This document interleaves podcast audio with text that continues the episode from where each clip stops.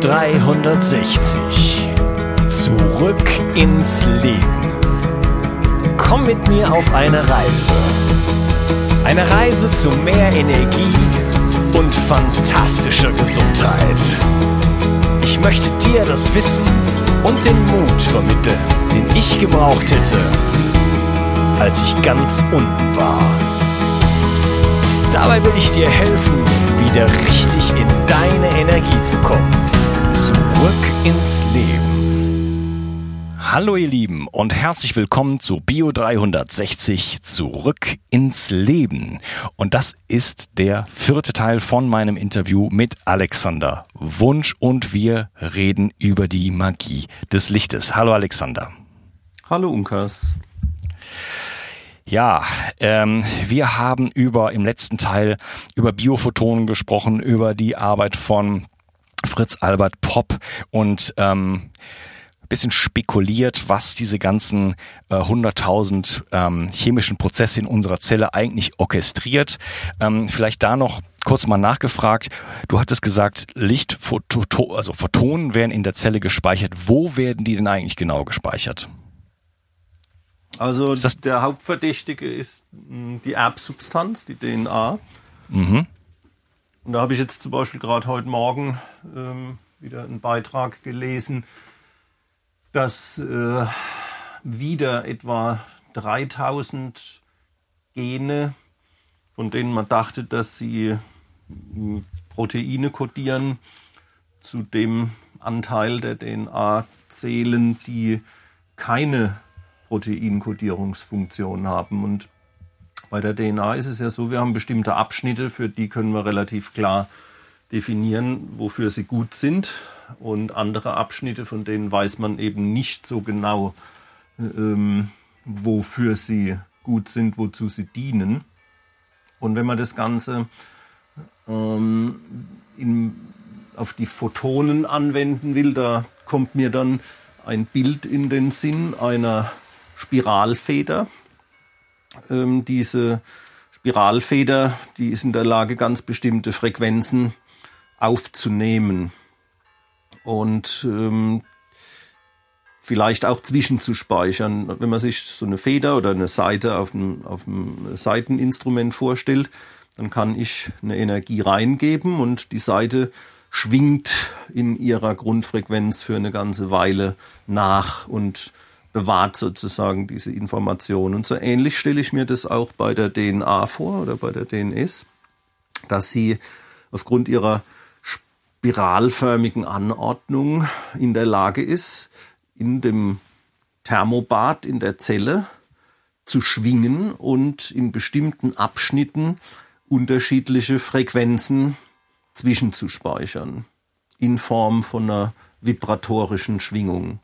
Und wenn diese Frequenzen eben so hochfrequent sind wie die Photonen des Lichts, dann ist es auf diese mechanistische Art und Weise vorstellbar, dass diese DNA-Spiralstruktur verschiedenste Energien zwischenspeichern kann, die im Bereich des UV-Lichts sichtbaren oder auch Infrarotlichts liegen.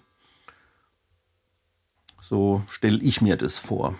Ja, ich habe mal eine Theorie gehört, ähm, dass die DNA sich sozusagen zusammenzieht, also auch eine bestimmte Frequenz hat und dann äh, ja, vereinzelte äh, Photonen sozusagen aussendet, die um uns herum ein Feld bilden. Da wäre jetzt die Frage, ist das vielleicht schon die Aura, die uns um uns herum ein Feld bilden und dass dieses Feld der Dirigent ist für die ganze Orchestrierung, die in der Zelle stattfindet. Hast du da Zugang zu solchen Ideen? Also mein Zugang zu diesen zwischen zu diesen zu dieser Speicherung von Photonen ist eher ein bisschen ein anderer.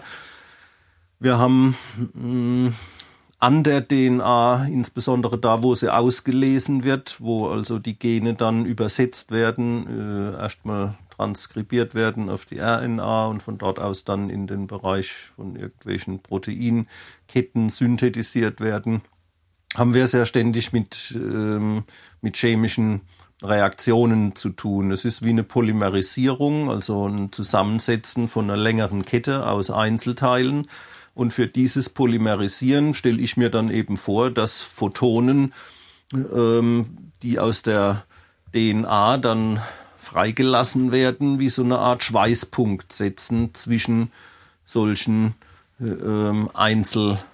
Einzelelementen und dass sie dadurch die Polymerisierung von diesen Strings, von diesen Molekülketten äh, begünstigen, was das ähm, Feld um unseren Körper herum anbetrifft.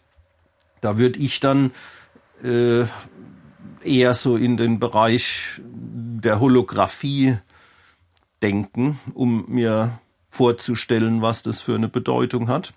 Aber äh, im Bereich solcher Interferenzfelder, da wird es sehr, sehr komplex. Ähm, das ist für mich mit Worten nur noch äh, ganz schwer zu beschreiben. Ja. Okay, lass uns jetzt mal dabei äh, und überlassen das auch mal der, der Fantasie, unserer eigenen Fantasie, äh, wie sich das Ganze abspielen könnte. Ähm, lass uns mal so ein bisschen so auf, mh, mm, in Anführungsstrichen, biologische Ebene kommen. Vielleicht können wir uns mal so ein bisschen über das Thema Wasser unterhalten. Also das Ganze hier, unser Interview, das ist für mich ähm, eine, eine Art Trilogie, denn ich werde mich morgen mit ähm, Professor Dr. Gerald Pollack über die vierte Phase des Wassers unterhalten und dann, wenn ich einen Termin gefunden habe, mit Thomas Cowan über äh, die erweiterte Funktion sozusagen, ähm, was das Ganze für unseren Organismus bedeutet, was das Ganze mit unserem Herz zu tun hat und so weiter. Es ist für mich ein super spannendes Thema und ich habe hier ähm, gestern zwei Bücher nochmal ausgegraben, äh, die ich äh, vor circa 15 bis 20 Jahren verschlungen habe von dem äh, ja, deutschen ähm, Autor und äh, Wissenschaftler Wilfried Hachenay. Ich weiß nicht, ob der da dir ein Begriff ist der äh, ganz viel zum Thema Wasser geschrieben hat und eigentlich in mir die ganze Faszination ähm, für für den Mensch, für, für das Universum eigentlich so in Gang gesetzt hat. Ähm, die Griechen wussten schon, dass die, dass das Sonnenlicht unser Blut in Bewegung bringt. Ist das äh, richtig und äh, was, wie sieht das heutzutage aus? Ähm, ist das heutzutage auch noch Bestandteil von, ähm, von heutiger Wissenschaft? Uh da sprechen wir von der Säftelehre. Die Säftelehre ist eigentlich abgelöst in der Medizin, mm, außer in bestimmten Sonderbereichen, wenn ich zum Beispiel an die Forschungen von Hartmut Heine oder Pischinger äh, denke, wo es um den Extrazellularraum geht, wo es um die Matrix, die Grundmatrix geht. Da haben wir sozusagen noch ähm, Spuren der ursprünglichen medizinischen Konzepte, wie wir es im Altertum hatten. Und da geht es halt in erster Linie um die Säftelehre im. Altertum, dass wir verschiedene Säfte im Körper haben und dass der, äh, das Gleichgewicht zwischen diesen Säften ähm, dafür verantwortlich ist, dass wir gesund sind und dass derjenige, der krank ist, über eine Störung dieses Gleichgewichts verfügt und ähm, dementsprechend ist es ja nur logisch, dass man mit seinen therapeutischen Versuchen äh, ähm, danach trachtet, dieses Gleichgewicht der Säfte wiederherzustellen. Aber mittlerweile haben wir es ja nicht mehr mit der Säftelehre zu tun, sondern mit den äh, Weiterentwicklungen der Zellularpathologie, äh, Schlüssel-Schloss-Prinzip, einzelne Zellen, Funktionen innerhalb dieser Zellen, die gestört sind. Also die heutige evidenzbasierte Medizin hat das Konzept der Säftelehre verlassen. Ähm, wenn wir uns jetzt hm, halt vorstellen, dass jede Zelle äh, ohne Ausnahme in einem mh, hm, Kontext zu sehen ist, also dass um jede Zelle herum äh, eine extrazelluläre Matrix existiert, dann blitzt da die Säftelehre sehr wohl wieder auf. Und da haben wir dann eben auch Schnittstellen, zum Beispiel zu dem Phänomen Wasser. Ja, vielleicht können wir da mal drauf eingehen. Vielleicht kannst du uns einfach mal so ein bisschen erklären, was so dein Wissensstand ist. Wie wirkt denn jetzt eigentlich Licht, insbesondere das Sonnenlicht, ähm, aber auch vielleicht andere Farbspektren auf zum Beispiel das Wasser in unserem Körper und in unseren Zellen? Das ist bestimmt eine Fangfrage, weil wenn du dich morgen mit dem äh, Gerald Pollack unterhältst und mich heute abfragst, was ich darüber weiß, dann habe ich ja fast keine Chance, als irgendwelche Lücken zu offenbaren. Nein, nein, es geht, es geht mir, es geht mir nur darum, ähm, so ein bisschen ähm, einfach auch schon mal die Faszination dafür, ähm, für die Verbindung von Licht und Wasser schon mal so anzuregen, sag ich jetzt mal. Ähm, Thema wäre zum Beispiel Clusterbildung. Man spricht beim Wasser von ähm, ja da, da, davon, dass sich Cluster bilden, Strukturen bilden und dass die auch auf Farben reagieren. Und äh, ich weiß, dass du halt auch im Bereich der Farbtherapie unterwegs bist und da sicherlich ein paar äh, Sachen äh, beizusteuern hast. Naja, Wasser ähm, ist eben,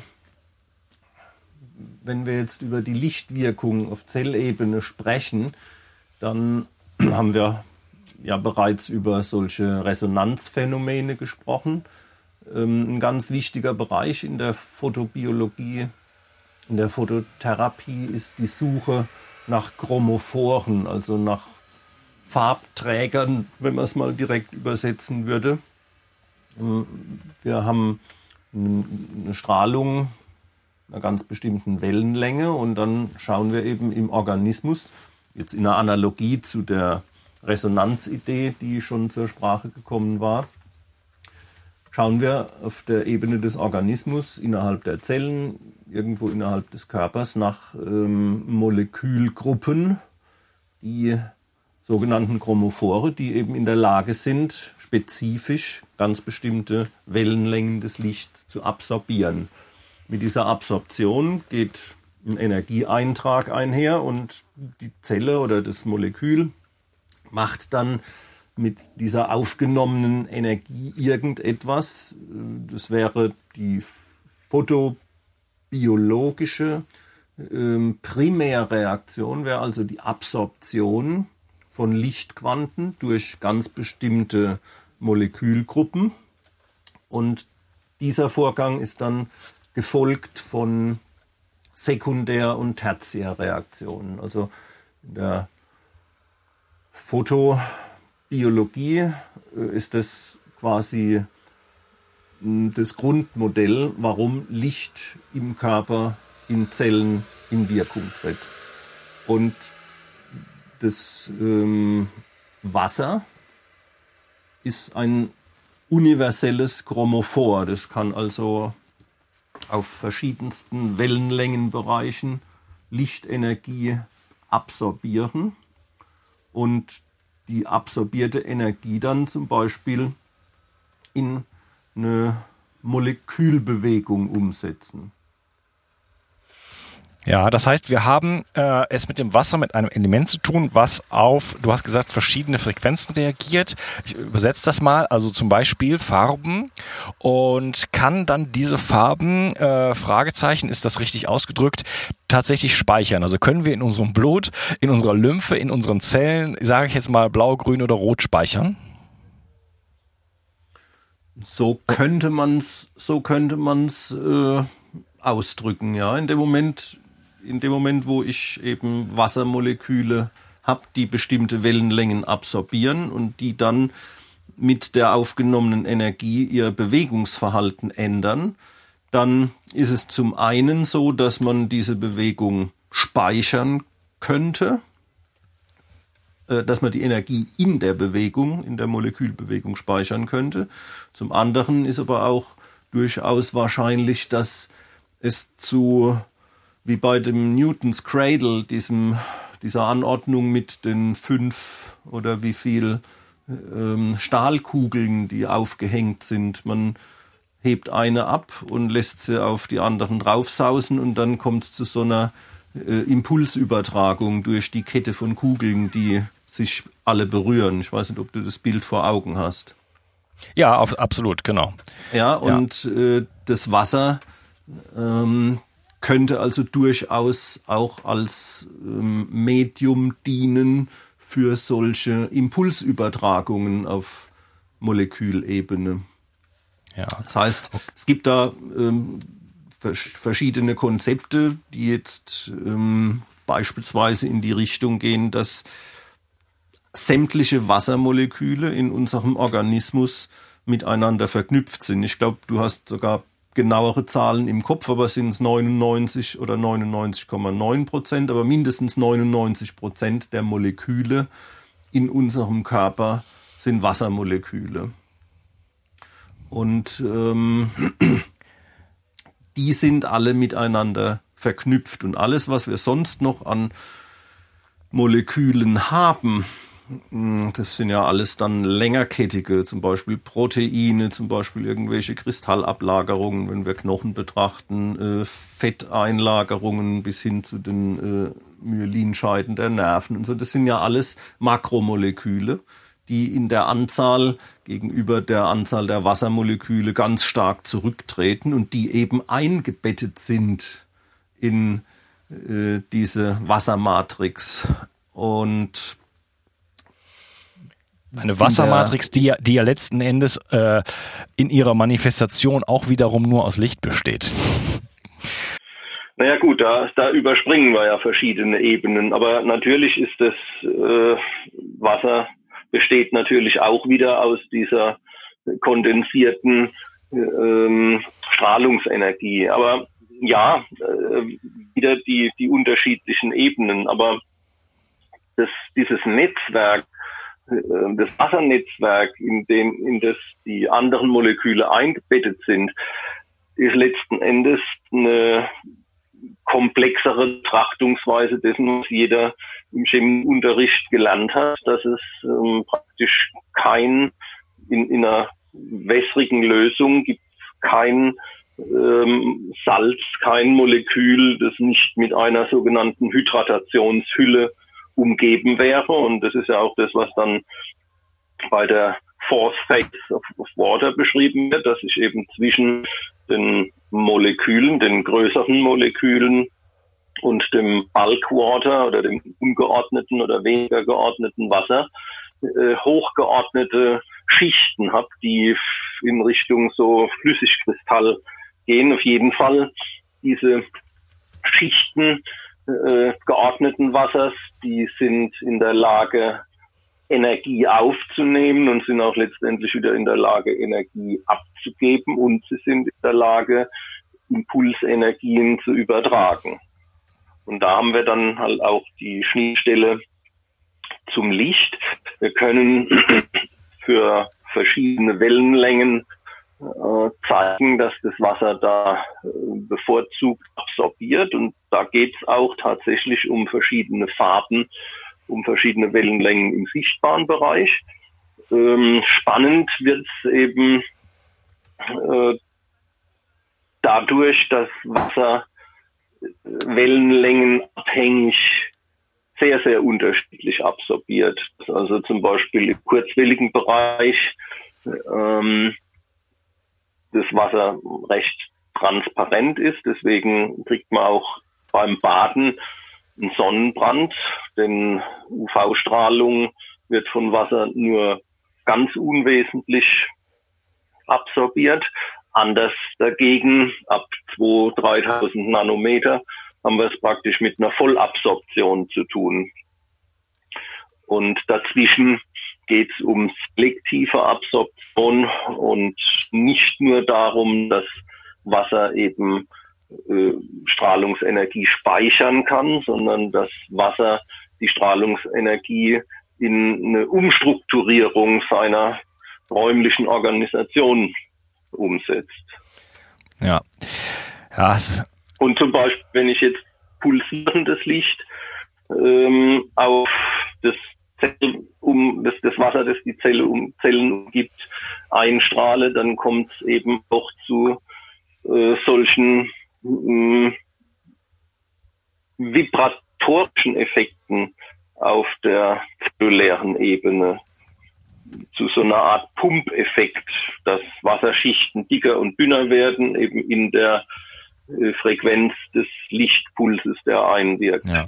Ich würde gerne noch ein bisschen darauf eingehen, noch was äh, Licht sonst noch äh, mit der Zelle macht. Ich wollte das nur mal so kurz so andeuten, das Thema, weil auch deswegen schon, weil die nächsten beiden Interviews mit den äh, ja angesprochenen Persönlichkeiten leider dann natürlich auf Englisch sein werden.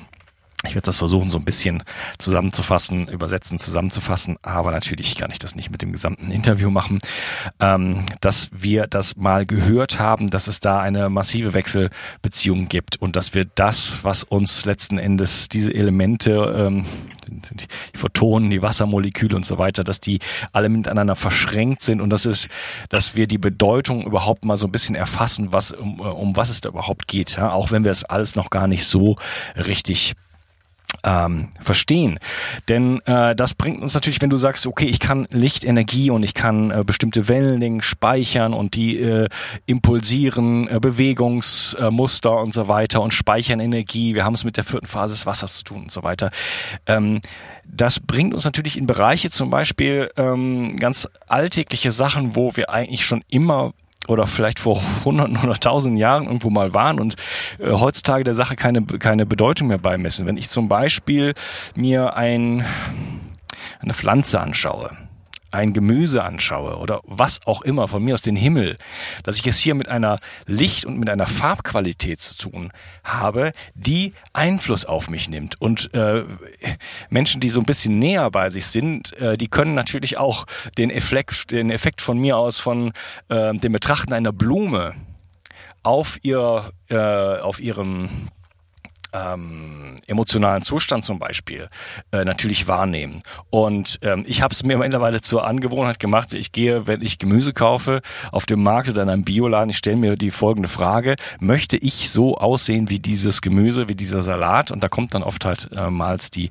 Antwort nein. Ich erwähne das deshalb, weil das so ein, für mich so ein äh, intuitiver Feedback-Mechanismus eigentlich ist, wo ich gar keine Wissenschaft brauche, sondern mit meinem eigenen Körper, mit meinen eigenen Sinnesorganen eigentlich erkennen kann, wenn ich ähm, kognitive Konzepte mal weglasse, dass äh, ob etwas gut für mich ist oder nicht. Natürlich kann ich nicht erkennen, ob da jetzt äh, von mir aus Schwermetall eine Belastung drin ist und so weiter. Aber trotzdem äh, finde ich diesen Ansatz interessant und das kann man natürlich auf äh, ganz, ganz, ganz, ganz viele Sachen auch übertragen, dass ich in der Wechselwirkung stehe mit Farben, mit Lichtqualitäten, mit Lichtintensitäten und dass ich mich sehr wohl ähm, hinsichtlich meiner eigenen Gesundheit und auch meinem eigenen Wohlbefinden daran äh, orientieren lassen kann. Alexander, ähm, es hat mich riesig gefreut, dass du heute dabei warst. Wo kann man äh, dich denn erreichen? Wo kann man denn mehr über dich erfahren? Ähm, also ich habe einen Vimeo-Channel, auf dem sind über 50 Vorträge, audiovisuelle Vorträge kostenfrei abrufbar. Ähm, da ist, glaube ich, was die aktuellen Fragen anbetrifft, ähm, der größte Pool an Informationen zugänglich. Ja, okay. Und dann äh, hast du auch noch eine Webseite? Ähm, ich habe verschiedene Webseiten, die aber alle im Moment aufgrund äh, meiner mm, anderweitigen Beschäftigung mm, nicht äh, aktualisiert und gut gepflegt sind. Mhm, okay. Die jetzt, äh, im Zusammenhang mit dieser Datenschutzverordnung im Hauruck-Verfahren versucht anzupassen an die aktuellen Anforderungen. Da ist dann einiges auch verloren gegangen. Ähm, ja, ich denke, die, die Vimeo-Seite ist das was ich im Moment da in den Vordergrund stellen wollte. Mhm, okay, wunderbar. Also 50 Vorträge, das ist ja auch reichlich Material, äh, um sich mehr mit dem Thema zu beschäftigen und auch ähm, mit den äh, Themen ähm, ja, Farbtherapie und äh, ja, was du noch alles so äh, in die Welt getragen hast. Dann äh, bedanke ich mich bei dir und äh, wünsche dir noch einen schönen Tag. Ja, ich danke dir für das Gespräch, Lukas, und auch dir wünsche ich einen schönen Tag. Mach's gut. Tschüss. Tschüss. Ich möchte dir etwas schenken. Und zwar habe ich dir einen Audiokurs aufgenommen, wo ich dich in sieben Schritten zu mehr Energie und fantastischer Gesundheit führe. Das Einzige, was du tun musst, ist unten in der Description auf den Link zu klicken, dich dort einzutragen und dann bekommst du von mir kostenfrei diesen Audiokurs nach Hause geliefert. Wenn du das Gefühl hast, dass ich heute deinen Tag ein bisschen schöner gemacht habe, dann möchte ich dich einladen, auch meinen Tag etwas zu verschönern und auf iTunes zu gehen und für mich dort eine 5-Sterne-Bewertung und eine Rezension zu hinterlassen. Da würde ich mich riesig freuen und ich wünsche dir einen wunderschönen Tag. Bis dann, dein Onkas. Ciao. Bio 360 Zurück ins Leben. Komm mit mir auf eine Reise. Eine Reise zu mehr Energie und fantastischer Gesundheit. Ich möchte dir das Wissen und den Mut vermitteln, den ich gebraucht hätte, als ich ganz unten war. Dabei will ich dir helfen, wieder richtig in deine Energie zu kommen. Zurück ins Leben.